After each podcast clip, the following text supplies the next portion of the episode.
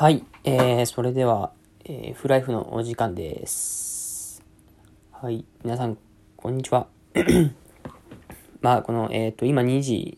52分、3時なんですけど、まあ、おやつ時に、えー今回、ラジオを配信、えっ、と、収録ですね、収録してます。で、まあ、今回何を話すかってところなんですけど、えっ、と、今回は、ものづくりって、面白いかっていうところを話していきたいなと思います。はい。で、まあ、なんでものづくり面白いか、みたいなそういうテーマにしようとかっていうところなんですけど、あの、自分は今まで、まあ、あの、今でもそうなんですけど、iOS 端末ありますよね。iPhone の。iPhone の、えっ、と、まあ、たくさん皆さんアプリをこう使ってると思うんですけど、Twitter とか、えーインスタとか、そういったようなアプリを作ることをやってるんですね。はい。なんで、それの、やっぱそれもものづくりの一つ、ソフトウェアをか、あの、作るっていうようなものづくりなので、あの、まあ、ものづくりって本当に面白いのっていうところを、あの、まあ、自分なりの考えという感じで、えっ、と、皆さんにお話、ラジオを通してお話しできればなと思います。はい。で、えー早速なんですけど、まものづくり面白いかっていう、まあ、問いに対して、あの、僕はもう断然面白いですというふうに答えますね。はい。で、まあ、まずその理由なんですですけど、えっ、と、やっぱりこう、なぜ面白いかっていうところの前になぜ、その、まあ、アプリを開発する、まあアプリを作る使う側じゃなくて作る人になったのかっていうようなその作り手のまあ 立場になったことの理由としてまずえっ、と説明するんですけどまずそのまあきっかけがそもそも今僕の大学は情報系の大学なんですね。で情報系の大学なのでやっぱりそういう IT 関連にすごくこう触れる機会がたくさんあるのでやっぱりその中でもアプリ開発っていうのは結構身近にやってる人もいますし、こう学ぶ、こうなんだろう、勉強で学ぶ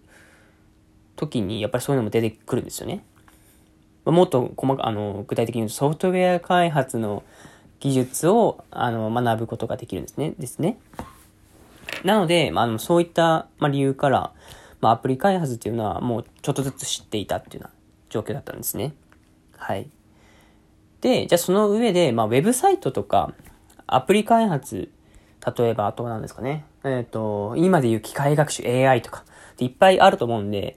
でその中でなぜアプリ開発なのかっていうところなんですけど、まあ、これに関しては、えっ、と、まあ、きっかけが、まあ、学内のイベントで、まあ、あるイベントで、こう、アプリを開発する、なんだろう、機会があったんですね。なんか、その、イベントに、こう、応募して、で、参加したんですけど、まあ、その参加した時にアプリを作ったという感じなんですね。で、その作った時に、まあ、もともと僕、自分自身そのアプリ開発っていうものにちょっと興味はあったので、まあ、やってみたかったなとは思ってたんですけど、なかなかこう、やっぱ開発系ってすごくハードルが、最初のハードルが高くて、何からまず勉強すればいいかっていうのが、まあ、結構わからない人が多いんですね。僕もその一人で、なかなか、まあ、実際こうパソコン開いて、何のじゃあどうやって開発するんだ、何のツールを使えばいいんだっていうところがわかんないような状態だったので、まあ、そういったところをそのイベントではこう支援してくれるので、まあ、うんと、実際そのイベント参加して、そういう支援をしてもらいつつ、サポートをしてもらいつつ、こうアプリ開発を始めたっていうところが、まあ、きっかけになるんですね。はい。で、まあ、実際そのやり始めて、まあ、サポートをしてもらいつつやり始めたんですけど、まあでもなんかその、アプリもともと興味あったっていうだけあって、やっぱりその作って実際にその自分の、えースマホにこうアプリをインストールして、えーまあ自分でつく、動かしてみる。作ったアプリを動かしてみるっていうことをやってきたんですけど、なんかそれをやっていく中で、なんかすごくものづくりの楽しさをそこで感じたというか、で、実際それをみんなに見せたりとかして、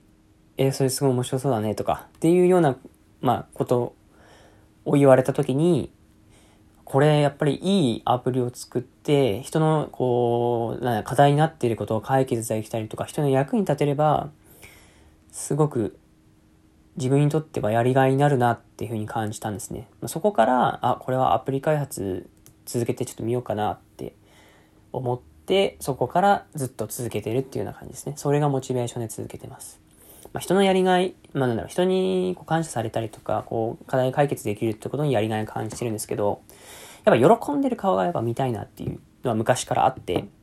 結構その、まあ、中学校、高校で言えばよくその勉強を教えたりとか、で、なんか、分かったって言ってくれて、それで、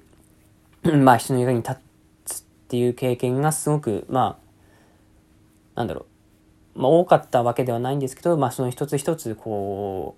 う、まあ、感謝をしてもらった時にすごくモチベーションになったんですね。なので、そこで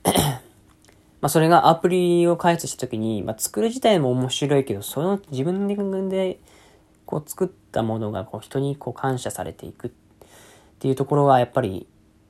なんだろう、面白さというか、ややり続けたいなって思ったのが、やっぱ強いですね。はい。で、まあそこで、そうですね、あの、ずっと続けるわけなんですけど、やっぱりそういったところで、まあ iOS アプリを選んだんですね。で、まあ多分 Android アプリとかもあって、今、いら今って、こう、モバイル端末、iPhone とかで動くようなアプリを作る、まあ、うんと、ものって結構いろいろあって、まあ、その中でもずっと iOS をやってるんですけど、まあ、単純に iOS、iPhone で動くってところがやっぱりそのすごくモチベーションに感じてて、あのまあもう近く、まあ身の回りの親とか友人とかってやっぱり iOS、iPhone を使ってるんですね。あの、やっぱ普及率もまだ、まだまだちょっと日本だと iPhone が多いので、まあ今はちょっと Android 端末がすごく来ているっていう話もある、あるんですが、まあ現状はまだ iPhone なので、まあそれまでは、まあ まだまだ需要はあるのかなっていうふうに考えてますね。はい。で、やっぱり、こう、そうですね、レベルを上がっていくと、すごく使いやすいようなアプリが作れるようになってくるんですよね。そこがすごく、その、やっぱ続けててレベルを上げていくと、面白さになっていくんですよ。ただ作れるだけじゃなくて、例えば、こう、エラー、通信、えっと、ネットワークの通信でエラーになってしまったと言ったときに、こうアプリを使ってて、ネットワークの通信エラーっていうのが分かってればいいんですけど、分かんないでこう、急にアプリが止まったと。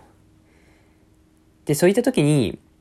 まあ、そういう通信エラーになりましたので、えっ、ー、と、まあなんか、通信状況が良いところに移動してくださいっていうようなアラートが、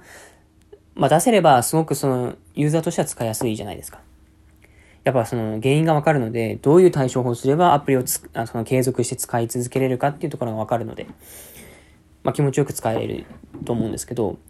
それがないアプリ。やっぱ最初ってそういうのを考慮できないので、やっぱりこう実際作ってこう使ってみても、そういうのが足りてないとやっぱりや使いたくないと思っちゃうんですね。やっぱちょっと動かないだけですごく不満に感じてしまうんですよ。それぐらいそのアプリってすごく奥深い、奥深いものなのかなというふうにちょっと自分は考えてます。なので、やっぱそういう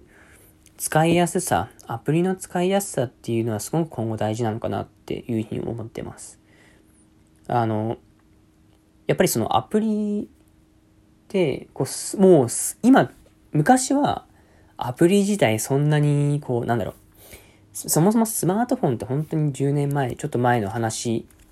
で、今10年経って、もう急速に、あ、10年じゃない、20年？結構前。結構前になっちゃうけど、まあちょっと前じゃないですか。まだ。そのガラケー時代とか比べると。ってなると、本当に今はもうアプリがないとこう生活できないみたいないうようなレベルになってきてるんじゃないかなと思うんですね。やっぱツイッターとかも本当にたくさんのユーザーいますし、そういったところで、こう、やっぱり なんだろう、楽をするためとか、その便利だからこうアプリを使うみたいな発想のに至るんだと思うんですよ。今の現代のアプリを使う、iPhone を使う人のその利用用途として。で、そういった時に使いにくいアプリをこう自ら使うかって、苦しい、あ、使いたくないなと思いながら使う人って多分いないと思うんですよね。やっぱ便利だからこそ iPhone アプリを使うっていう風になると思うので、ぱそこは絶対大事にしないといけないところだなって思います。で、そこを大事にする上で、やっぱりそのいろいろこう、どうしたら使いやすくなるかっていうのを考えていくと、やっぱすごく、やっぱ今までの自分自分のモチベーション、過去のこう経験かとか、経験とかそのモチベーションにすごく、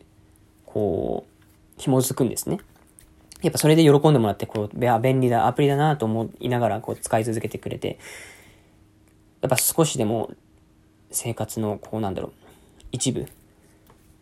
でのその便利なツールとして使ってもらうといいなというふうに思ってますね。まあそういったところで、えっ、ー、と、まあアプリ開発の、えー、ものづくりっていうところは、あのー、本当に面白いなって思います。まだ今後もちょっと発展していくと思うんですね、技術がたくさん。なのでなんかそういったところをたくさんこう追ってって勉強して、いろんな人が使いやすいようなアプリを、こう、将来的には作れればいいなっていうふうに思います。はい、今日はそんなところですかね。はい、ありがとうございました。